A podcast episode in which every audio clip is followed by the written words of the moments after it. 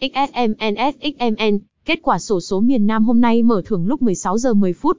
Sổ số kiến thiết miền Nam nhanh và chính xác 100%. Lịch quay mở thưởng sổ số kiến thiết miền Nam các ngày trong tuần. Ngày thứ hai do công ty sổ số kiến thiết thành phố Hồ Chí Minh, Đồng Tháp, Cà Mau phát hành và mở thưởng.